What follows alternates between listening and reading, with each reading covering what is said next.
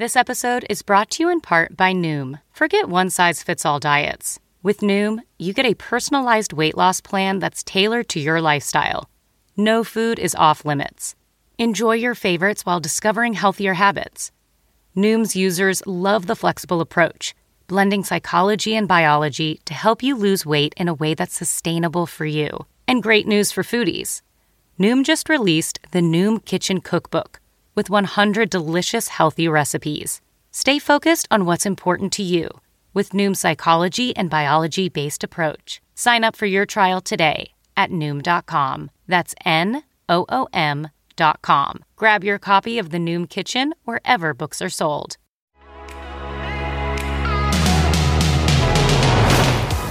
Hello, and welcome to The Parting Shot, your dose of everything pop culture. I'm H. Alan Scott. Have you heard the latest from television? It's in a precarious state, to say the least.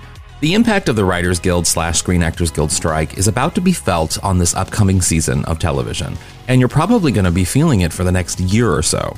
You see, so many scripted shows you'd expect to be returning in the fall just won't be there. What will take its place? Reality. Game shows, talk shows, Everything from dating to competition, reality shows will once again dominate every aspect of television, from network to basic cable. And this week, we're seeing the struggle some shows are having in navigating this tricky landscape in real time. For example, have you been following all of the drama around Drew Barrymore right now?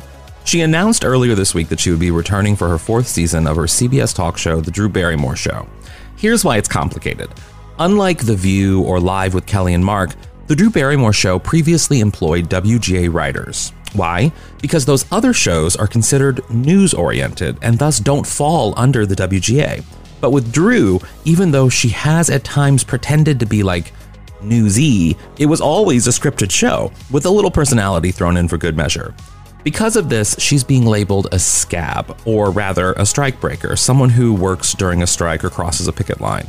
Of course, Drew didn't help matters earlier this year when she made a big show about backing out of hosting the MTV Movie and TV Awards in solidarity with the WGA strikers.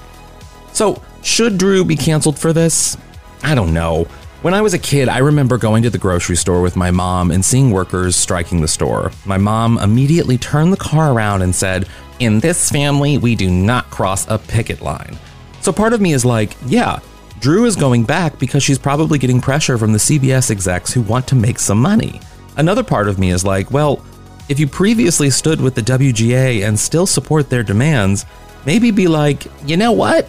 This is Drew Barrymore talking here, like in my head, so just play along. I'm Drew Barrymore and I have tons of money and stuff. Maybe I don't need to come back for this little talk show. Maybe I could just, I don't know, be a movie star. So I don't know. I tend to side with the rights of workers. Maybe that's because I drive a Kia. Who knows? Needless to say, America is seeing the anger that can come down on one of our most popular celebrities, which is only going to make Drew's job even harder. At this point, who is going to want to come on her show? She says she's going to be able or to abide by the WGA and the Screen Actors Guild's rules about not promoting TV and films that are under striked content, or is it struck content? Struck? I don't know. And I bet you Drew doesn't know either because she needs a writer to tell her what is what. This is hurting my head.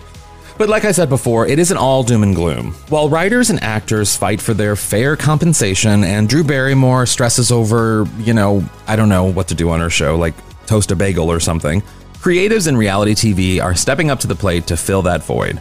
And let's be real, we need it right now which is why I'm personally excited for these next few weeks on The Parting Shot. You see, I'll be chatting with next week the king of reality competition television, Jeff Probst from CBS's Survivor. Like, I'm a huge Survivor fan, as you probably know, because I've had, you know, I had Carson on previously, who was on last season. He was in top four. I'm just I'm I can't I uh, the chat I had with Jeff it's just so good like really great really really great. You're, and it's all about this upcoming season which starts on September 27th it's going to be very exciting. Whew. okay but this week's guest is equally as exciting because she's iconic in a whole different way. I'm chatting with the newest addition to one of the chairs on NBC's The Voice Reba McEntire We're having a reality TV party here on the parting shot these next few weeks, and I am just so glad you're here for it because I'm having a great time. Whew. Reba, I don't even know what to say about Reba. Reba is a literal legend in country music and just in music in general, and she is the perfect person to take over Blake Shelton's chair on The Voice. While their styles might be different, if anybody can live up to what Blake brought to the show, it's Reba.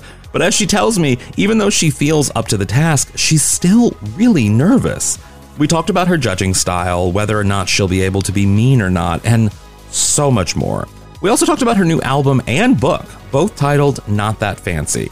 And honestly, after listening to her talk about the book and the album, I realized that I've been living that not that fancy lifestyle pretty much my entire life. I probably should clean up more. Um, anyway, I have to say, Reba is an icon, and I was so looking forward to chatting with her. Our conversation is brief, and because we had some audio technical difficulties, again, it's not that fancy. I still felt like you needed to hear this conversation because, I mean, she's Reba. Like, how can I not share Reba with you? I'm dying. Ooh, who, for the record, Reba is very much fancy, no matter what she says to the contrary. So go on and grab a snack because I'll be right back with Reba McEntire. If debit is your go to card, Discover thinks it's time you get rewarded too. So check out Discover Cashback Debit, a game changing checking account with cashback on everyday debit card purchases. That's right, cashback isn't just for credit cards anymore. Whether it's a movie date, flea market find, or midday latte, you can start earning cash back. And did I mention there are no fees, period? Check out transaction eligibility and terms at discover.com slash cashback debit. Discover Bank member FDIC. Hey, it's Kaley Cuoco for Priceline. Ready to go to your happy place for a happy price? Well, why didn't you say so? Just download the Priceline app right now and save up to 60% on hotels. So whether it's Cousin Kevin's Kazoo concert in Kansas City, go Kevin, or Becky's Bachelorette Bash in Bermuda, you never have to miss a trip ever again. So download the Priceline app today. Your savings are waiting to your happy place for a happy price. Go to your happy price, Priceline. Can't tell you how excited I am for this. I mean, to, to just have a chat with you and have, have you be joining The Voice. It is so exciting. I think it's exciting too. I'm really having a wonderful time. So, how does it feel to be joining The Voice? Well, you know, a show that's been running as long as it has, it's a well oiled machine. So getting in at this time is marvelous. Everybody knows the game plan, everybody knows what they're doing, from the crew, the producers, everybody on the show is so nice, so sweet, and have been so helpful. I'm loving it. That's amazing. I mean, and to be, I mean, Blake Shelton, this is his first season without Blake Shelton. So a lot of people are looking to you to bring like the country music Blake Shelton. How does that feel? I, you know, it's a lot of pressure because nobody can replace Blake Shelton. He's one of a kind. He's a huge talent, huge personality, a wonderful person. So I'm just getting in, in there trying to have fun and represent country music as best I can. I love that. I mean, so what's your judging style? Like, are you tough? Like, I mean, because I, I don't think anyone sees you as like a mean judge. You know what I mean? well, I can't be a mean judge. I mean, that's why I turned it down well, I guess 15 years ago when they came to me wanting me to do the voice. And I said, I can't tell anybody that they're horrible. I can't tell anybody, well, is your mama going to meet you at the bus station because you're going home? I can't do that. So I was like, no, I'll, I'll pass. I, will just tell everybody they're really good.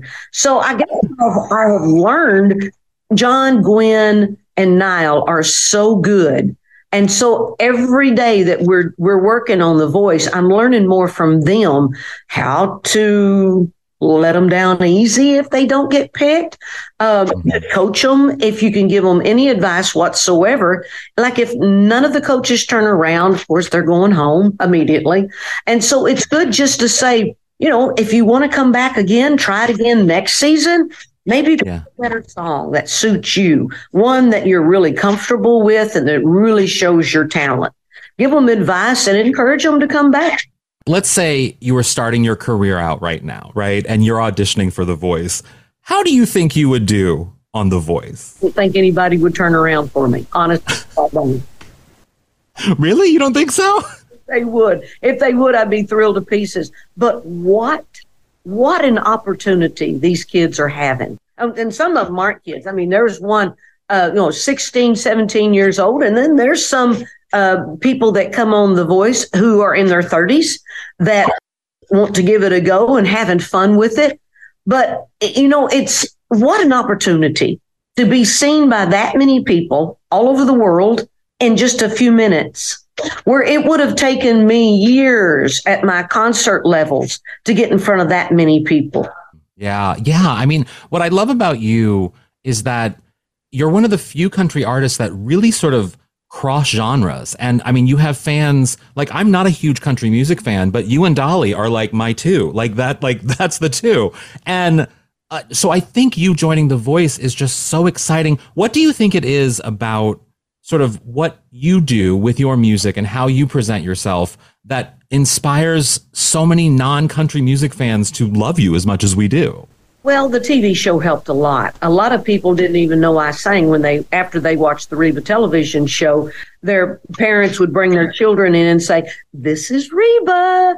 So then they're kind of looking at me like, What are you doing here at the concert? You know, they, they, they don't understand that I sing and act at the same, you know, uh, also. So it's, it's getting that audience that has really helped me along the way of getting a broader audience, whether it's mm-hmm. television, Broadway, movies, and then along with my singing, it's that's a, quite a few genres to be a part of.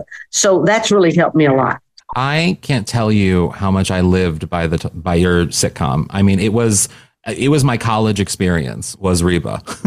it's so perfect. So so what like you have a new album coming. I mean, right now is such a perfect moment for you. You have a new album coming out and a new book. It's sort of one big package called Not That Fancy, which I think is perfect, but also when I think of you, I think of fancy. So like what brought about this new album?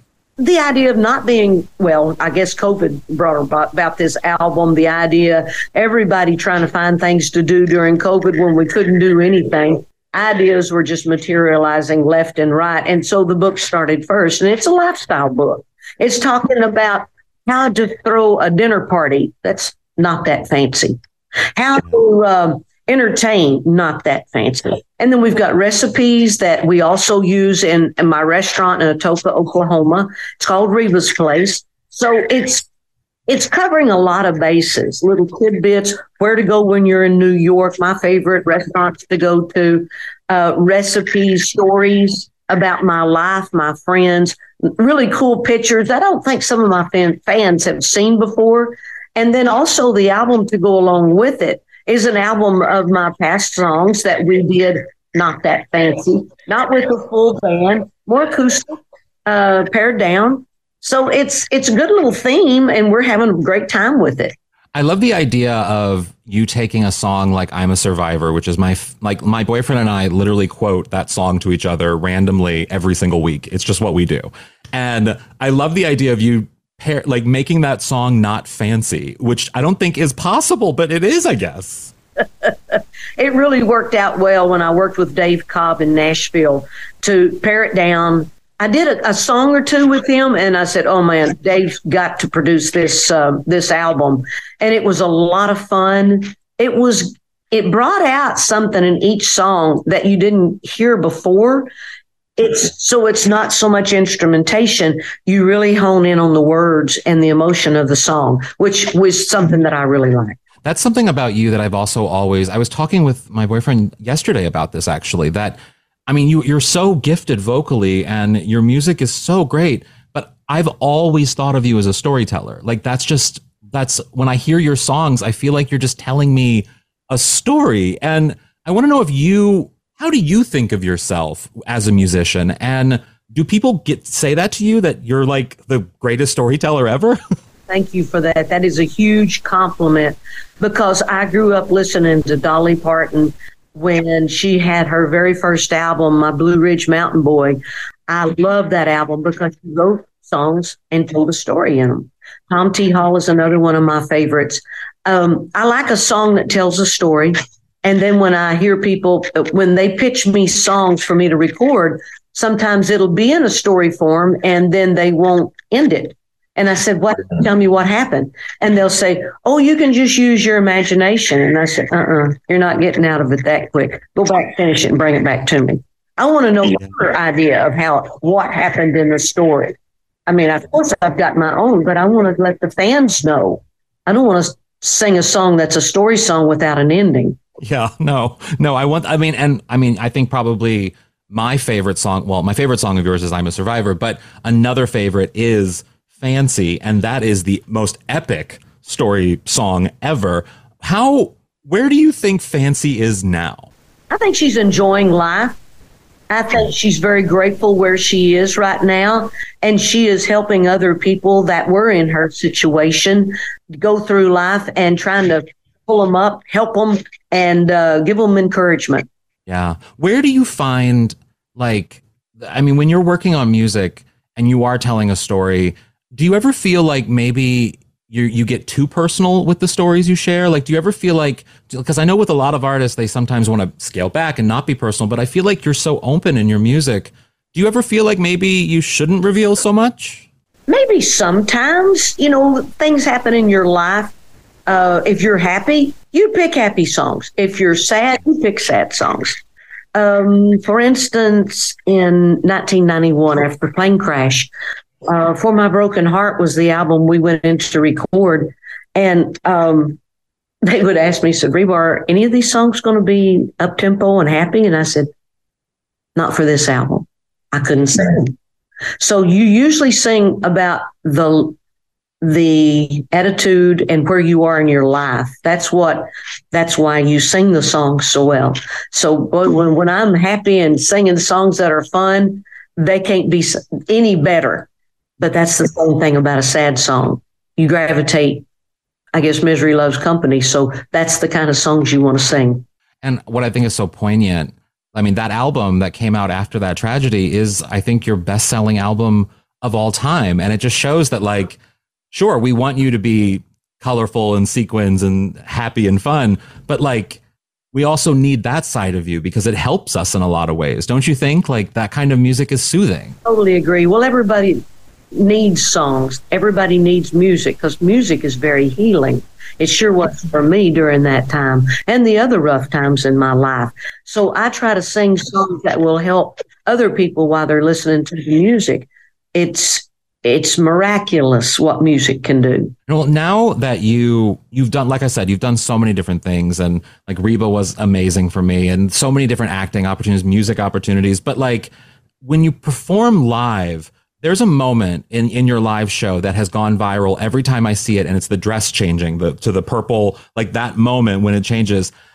How do you still get so excited to perform in concert live? Is it still the same sort of excitement that it was back in the 70s and 80s for you? Well, it's better. It's a lot better. I absolutely love it. I think I appreciate it more now.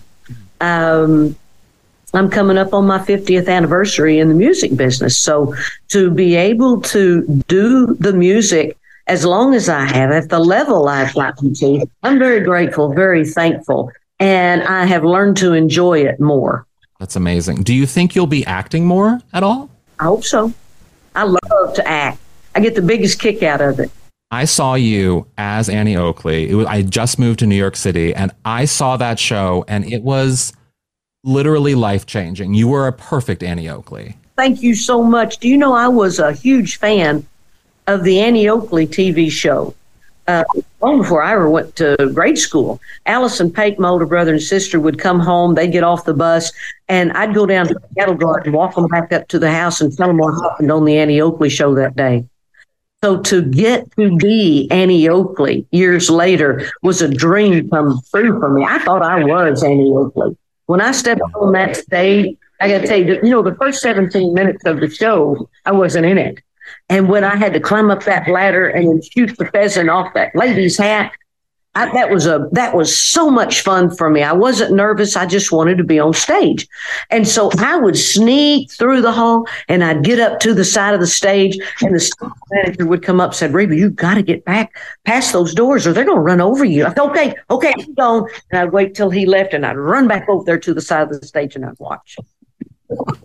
That's amazing. I mean, you're so right in that watching you on stage. I mean, I only went once, but I had friends who went like three, four times. And we all agreed that like it wasn't Reba on stage, which we always want Reba on stage, but it was, you really were Annie Oakley. And it kind of, I mean, I knew the show, you were replacing another actress in the show, and it just became this sort of moment. But I was like, give her a special Tony because she needs it. You really embodied it. Thank you. The the award for me was getting to be Annie Oakley. I had a great time. It was only six months. I know a lot of people do a full year, but that's the hardest work I'd ever done in my life. Eight shows a week.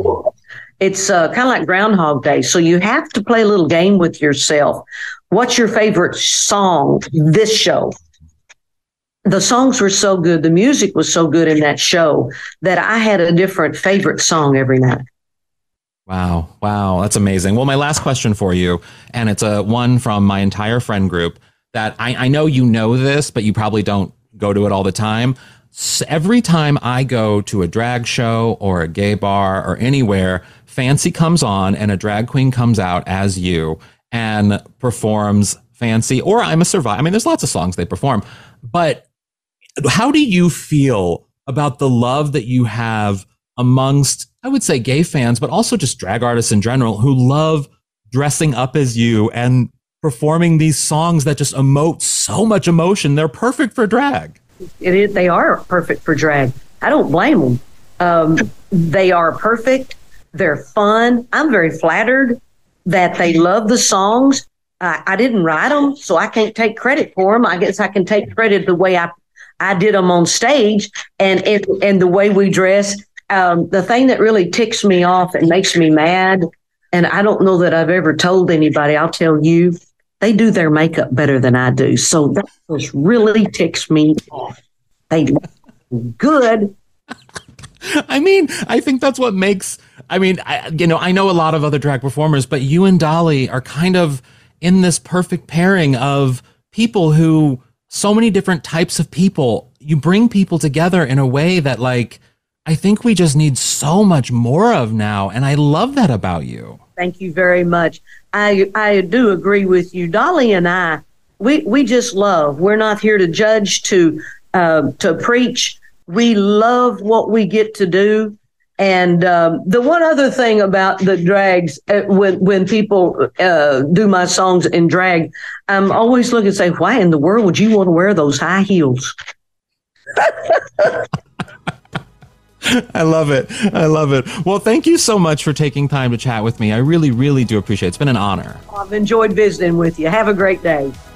See, what did I tell you? You had to hear Reba today. You needed it. Like, come on, tell me, t- let me know, because you needed to have a little dose of Reba today. I knew it. Let me know what you thought of today's episode. You can tell me what you thought about Reba and why you needed it. I'm H. Alan Scott on everything, and thanks for listening to The Parting Shot. You know, please leave a little rating and review wherever you're listening to this podcast. It really, really, really does help me out. And also, subscribe to my newsletter for the culture. You're getting all the tea every single week, twice a week. I mean, what's better? Nothing. That's what. Nothing's better. Yeah. Until then, watch something fun and have a great day.